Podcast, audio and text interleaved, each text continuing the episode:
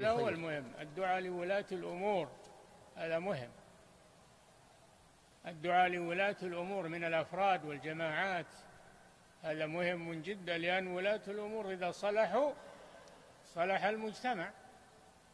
بعض الجهال أو أهل الضلال يستنكرون الدعاء لولاة الأمور. يقولون هذا مداهنة. لا هذا نصيحة ما هو؟ هذا حقهم علينا أن ندعو لهم ندعو لهم بالصلاح والهداية. هذا من حقهم علينا.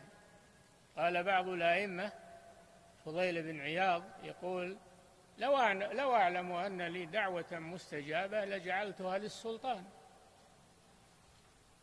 هذا يدل على أن الدعاء للسلطان أنه مهم جدا لأنه إذا صلح أصلح الله به المجتمع وإذا فسد فسد المجتمع لأن الناس كما يقولون الناس على دين ملوكهم.